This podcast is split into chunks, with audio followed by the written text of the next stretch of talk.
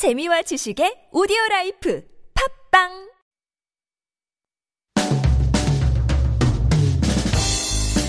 Japan's rising sun flag incites a strong reaction among many Koreans who regard it as a reminder of Japan's brutal regime of Korea and Tokyo's failure to adequately address its past. When the flag's distinctive rays are seen in clothing worn by overseas celebrities or waved at sporting events, Koreans are quick to point out the flag's association with this painful past. Celebrities usually post apologies on their social media, saying they didn't know what the design symbolized and that they meant no offense. Sometimes their apologies are accepted right away, like that of the actor Tom Felton, who played Malfoy in the Harry Potter movie series. Other times, their apologies are not accepted right away, as Koreans believe the person should have known better or their apology did not seem sincere enough. It's definitely a sensitive issue that continues to incite anger among Koreans online, sometimes in an extreme manner. I'm Na and this is Life Abroad.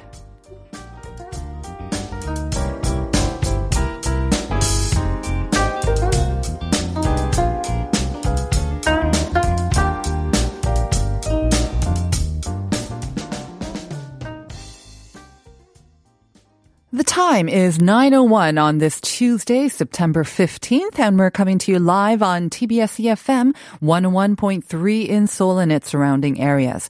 I'm your host, Na Seung-yeon, and welcome to Life Abroad. We're here with you every weekday from 9 to 10, bringing you some interesting news and information so that you can best navigate through your life here in Korea. Let me give you the rundown of today's show. It is Tuesday, so that means it's time for the roundtable. In part one, Alex and Chien will help us dive into the story of a tattoo, a flag, and a hashtag. Those are what's behind the harsh accusations and criticism fleeing back and forth between the netizens of Korea and the Philippines. And then in part two, as the popularity of Netflix and other streaming service providers continues to grow, we'll take a look at the battle over internet infrastructure that's been addressed partly by the new so-called Netflix law. And now turning to the question of the day. The Cultural Heritage Administration announced that it is going to permanently preserve seven types of Korea's livestock, designated as natural monuments, by freezing their DNA. And one of the animals selected is this dog from the island of Jindo. What is the name of this dog? Again, we have been giving out some fairly easy questions, I think, over the past couple of days. Um, so this time, I think we're not going to give you any options. It is just up to you to come up with the name of the dog that comes from the island of Jindo, and its DNA is now going to be frozen. So send us your answers to sharper pound 1013 for 51 per message. You can also get in touch with us for free through the TBS app or through our Instagram page. The handle is TBS underscore life abroad. We're also live streaming on YouTube as well.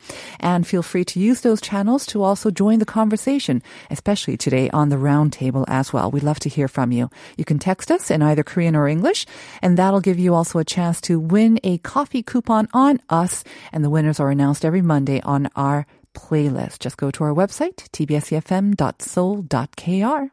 Up next, we've got Issue Today right after this.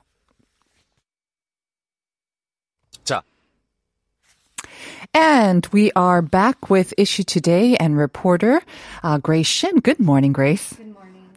All right, we're going to begin with some COVID 19 related news, not the daily number of new infections that we usually start off with, but um, some news that came out yesterday that could have been very disappointing for some people because uh, maybe they were hoping for some herd immunity and we had seen high numbers of infections over the past couple of weeks, but um, Health authorities did some antibody tests on a random number of Korean citizens and they found a very low rate of people with the mm. antibodies, less than 0.1%.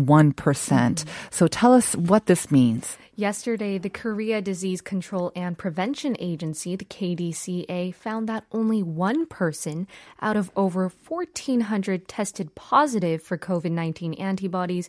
Now, please note that the KDCA is a new independent agency that has more authority to respond and combat against infectious diseases. And it was originally the KCDC, the Korea Center for Disease Control and Prevention. Anyhow, the KDCA announced that the 0.07% rate of antibody for COVID 19 symbolized that herd immunity is nearly impossible. And for those of you who do not know what herd immunity is, it's when enough people in a community develop immunity that it stops the spread of a virus. And unfortunately, because only one out of over 1,400 people tested positive for COVID 19 antibodies, this means that there are hardly any who developed immunity after contracting contracting, then recovering from the virus. However, some also pointed out that the latest test results weren't completely accurate because they were carried out before August 14th. And as we've seen throughout the dates, August 14th was a turning point for Korea's COVID 19 trends because it hit the greater capital area in severe amounts. Well, authorities say they will continue to conduct these antibody tests on a bi monthly basis. So we'll have to see the next results. I remember back in July, they announced the results back then, mm-hmm. and it was 0.03. So yeah. it has gone up very slightly since then. Meanwhile, turning to our second news, KC PA or KCDA chief, the Chung Eun-kyung, announced that the government is going to try to secure a domestically developed treatment for COVID-19 within this year and a vaccine by next year. And this was definitely the news we needed to hear after being bombarded with devastating COVID related numbers. And during an opening ceremony following the reorganization of the former KCDC into KDCA, Chung Eun-kyung announced the government's plans for the mass production of antibody treatments for COVID 19 by September. And last week, Kwon Jun-wook, deputy director of then KCDC, had mentioned that the Ministry of Food and Drug Safety is reviewing phase two and three clinical trials and is planning to approve mass production of antibody treatments for commercial use by September. And the government is also supporting companies with the goal of vaccine development. Genexine, the only domestic company, launched its phase 1 and 2 clinical trials in June. SK Bioscience and Gene One Life Science have also made it to the administration's list for clinical trial support. Let's move on to our next item. Uh, the Chuseok holidays, the Thanksgiving holiday, one of the biggest holidays mm-hmm. in Korea, only a couple of weeks away. I know that a lot of people would have been looking forward to this. It will look very different. Um, yes. The government has been encouraging people to stay put as much as possible. And as a way to sort of encourage people not to travel, uh, the government has announced that they are not going to waive expressway toll charges as they usually do during the holidays. Yeah, and the first thing that pops up in my head when mm. I think of Chuseok is long car rides. Oh, yes. and agonizing traffic jams. And that's exactly what the government was expecting this around, this time around as well. And Chuseok being a major holiday fosters millions to travel to their hometowns or take short trips. But the government thought that active traveling within the country is too fast too soon.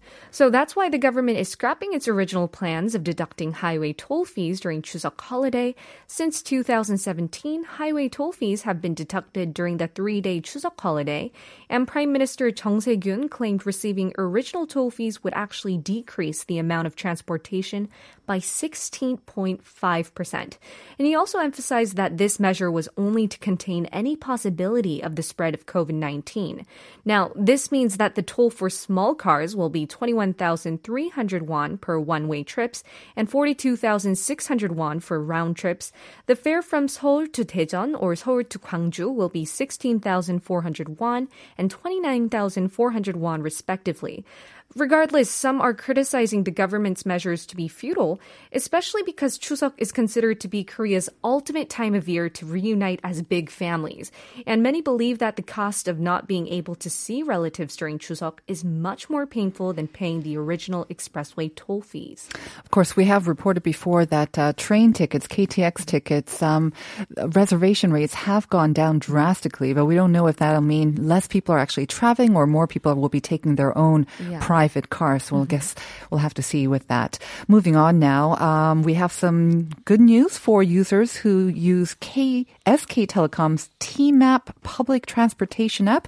They can now use that app to check whether subway trains are very busy or are rather empty. Yeah, from today, SK Telecom will provide a subway train check service informing users as to which train is the most crowded and which train has the least amount of people.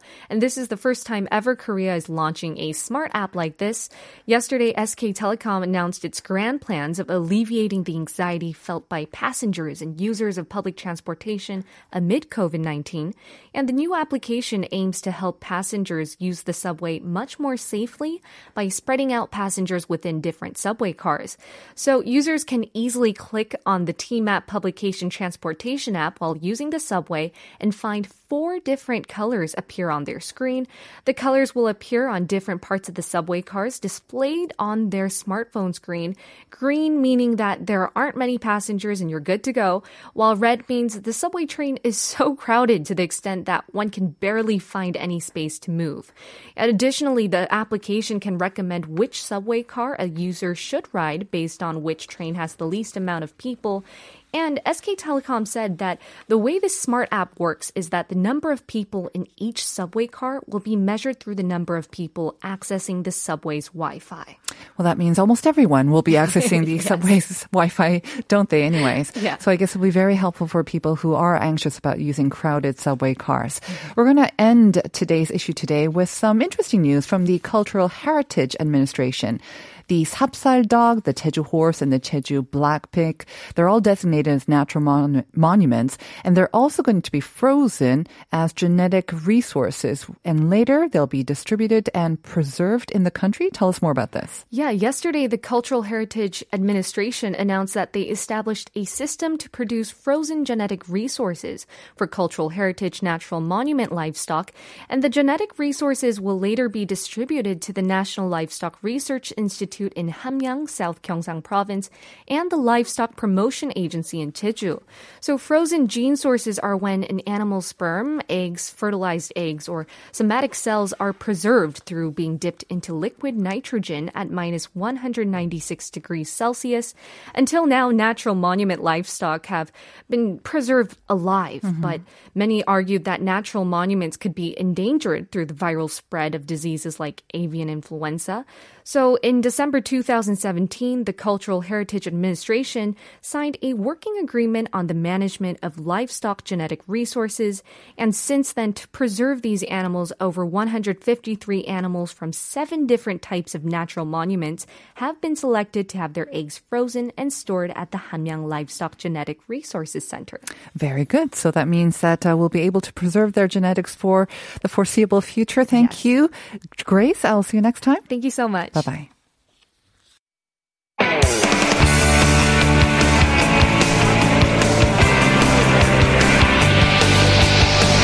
From the latest headlines to conversations about the trends and shifts that shape society at large, explore what makes living in Korea interesting with Life Abroad on TBS EFM.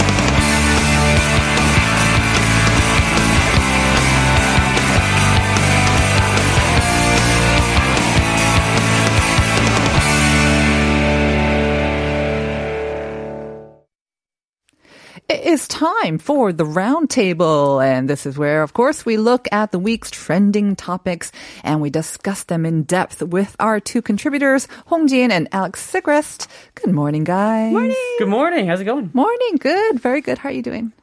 Doing good. as good as you can be, right? yep. Traffic wasn't as bad this morning, no. so I'm golden. The weather is so nice oh, these yeah. days, isn't it? Mm-hmm. But the camera's on. I forgot to do my hair. oh, you no. forget every week then, don't you? I know. It just feels better when I forget to do it and then the camera's off. I'm like, oops. Oh well. All right. Um, we've got a couple of issues to discuss once again. Uh, one is quite controversial.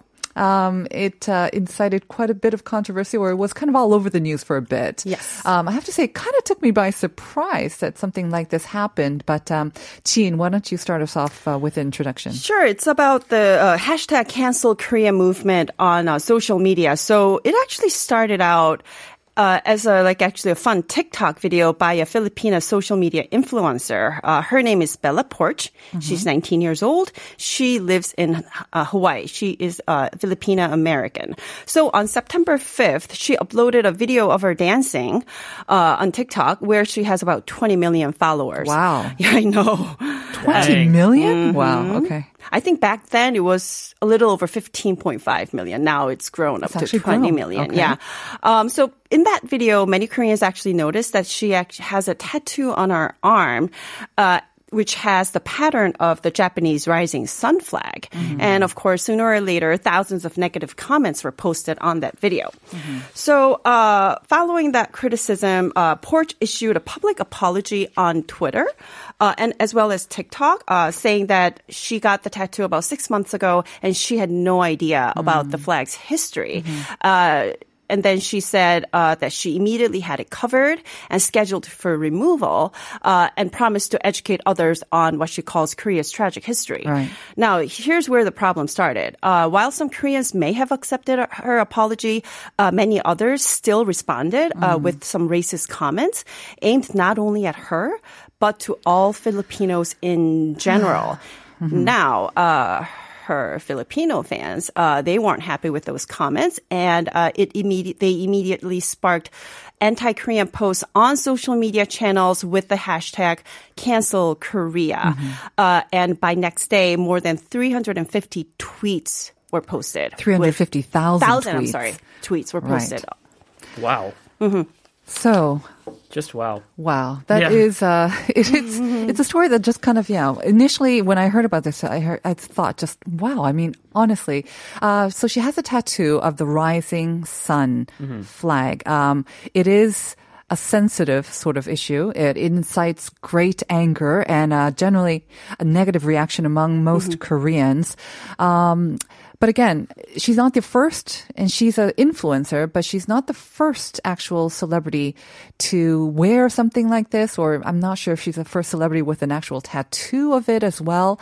But um, yes, there have been other sort of celebrities who have gone on to apologize on social media. I don't remember it having such a huge impact like this. Or uh, Koreans were still responding with negative comments, negative racist comments, even after an apology. And she seemed sincere. Right. Alex, yes. Let's uh, hear your reaction to this. Well, my immediate reaction is. okay, my immediate reaction went straight back to the Samuel Okyere story, just to go into it, because the Samuel Okyere story uh, is about someone who called out what he perceived was racism, Right. and uh, many people in the world do. And the reaction was a swift, you can't say it, or you said it the wrong way, or how Or dare you come to our country, followed by lots of racist slurs. And obviously, this is not the majority of Koreans, but that happened, and Sam lost one of his main jobs. Now, there was something that was perceived by racists as, um, you know, by many Koreans, or at least as wrong, and they called it out. And I'm just there's the hypocrisy issue that is uh, kind of getting to me at this moment. And I also say that because my own YouTube channel was the attack was being attacked by a lot of people using racist comments against black people, white people, against um, uh, Americans, against my family. Um, I guess those aren't racist attacks; those are just attacks. So I'm not. I have no sympathy for internet bullies, and uh, I think this is just another case of a smaller part of society here in Korea and around Yes. the world that needs to be addressed. It's not all Koreans, but there is a dangerous part of society that needs to be addressed. So that's your initial reaction. We will talk about um, the similarities um, yeah. between this case and that of Sam Okyere as well.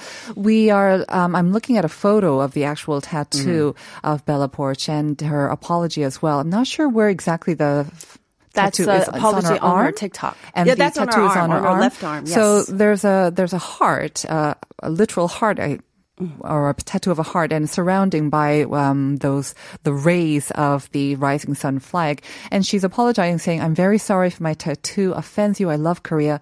Please forgive me. Um, followed by a couple of emojis. And it seems like a very sincere and heartfelt apology. On the bottom again she says, says i would never do anything to hurt anyone. And um, a lot of the apologies posted by celebrities who have um, undergone similar instances when um, Korean netizens have pointed out what the rising sun flag means to them.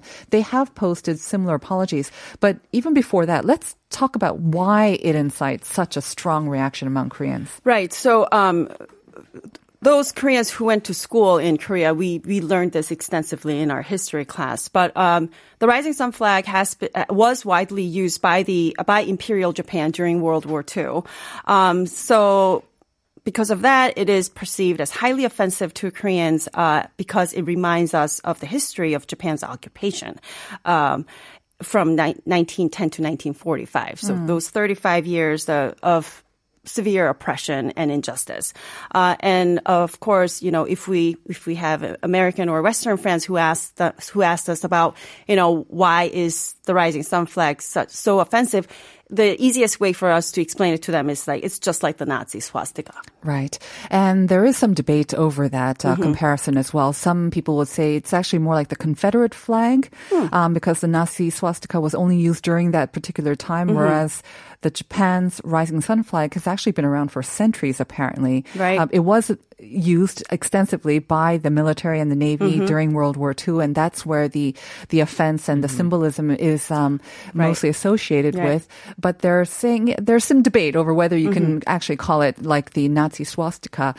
But again, um, a lot of overseas people do not know about this. Um, symbolic reference Mm-hmm. that Koreans especially have with um, the rising sun flag. So when they when they do something like this, um, the Koreans are usually generally um, they they educate. They are Right. quick to point out what this means and why they find it so offensive. Right. And there's a certain element that we can accept that, Mm-hmm. but when it goes overboard and when it becomes a personal attack and becomes a racist attack Right. on all of Filipinos, that's that's where you have your head scratching. Oh yeah, a lot of head scratching. Just to give the perspective as, of an American growing up and what we learned, which was n- nothing really. We when we would grow up and learn about like World War II, since that's a big part of our history as well, we would see that rising flag, flag, I mm-hmm. guess, the symbol and everything, and just be like, oh, that was a flag at that time. Mm-hmm. K- Japan has two Still flags. used today as well by the Yeah. Navy, I By some believe. nationals. Uh-huh. So and true, Japan's yeah. Navy. So all we ever learn is Japan has two flags, mm. like the mm-hmm. main one, and then like oh, there's this other one that's from their past,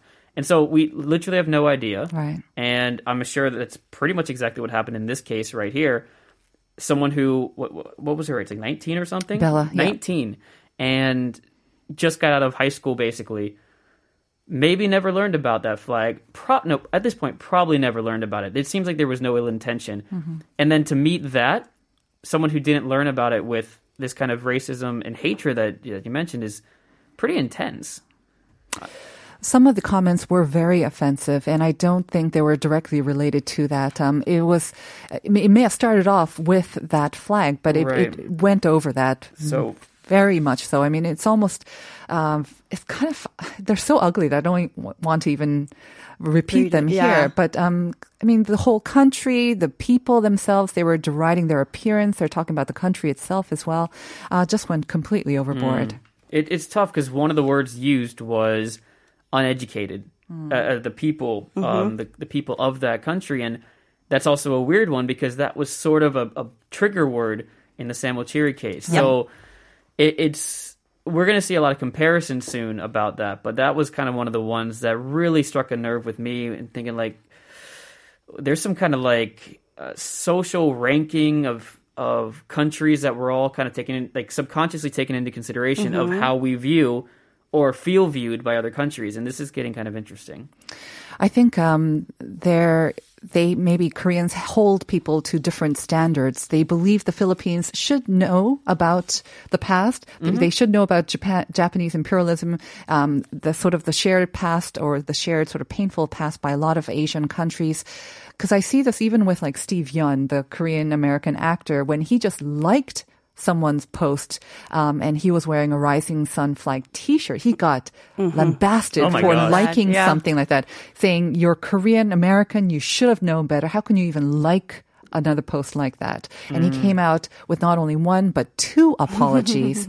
um, because, so he was held to a different standard as to maybe, you know, just a regular Caucasian actor. True, very true. It, it's tough on that one. Yeah, and also like I I read a lot. I read through the comments that was that were posted on our video, and a lot of them were saying that they don't actually believe that she did not know the history because she's a Filipino. So, yeah, your your argument is pretty valid here. They were saying, how could she not know? Mm-hmm. Mm-hmm. We do have some online comments queued up, so why don't we hear them first?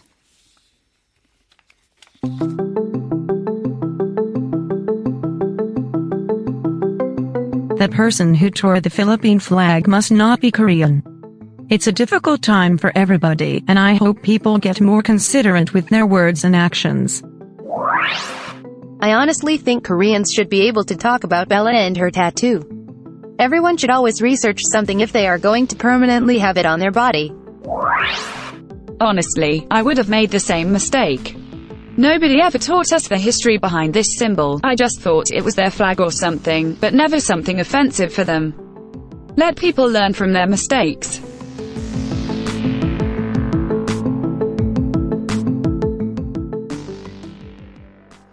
So, a range of opinions there. Um, some saying uh, that she should have known better or she should have done her homework or research before getting a tattoo.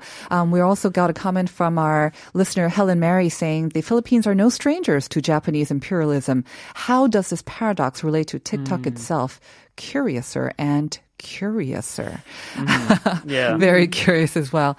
Um, we are going to um, have to continue the conversation after a break, and I do want to talk about again the similarities uh, between this case and Sam Okyere's, and especially about how they feel that someone is uneducated and how that incites a lot of um, strong reactions and the tearing up of flag, we did not mention that before, but that is something that will, of course, anger mm-hmm. the country's people as well. So some strong reactions and things to cover, but we're going to have to do that after the break. So we hope that our listeners will also continue to send in their comments to this very sensitive topic as well. You can do that to pound or sharp 1013. We'll be back with part two right after this.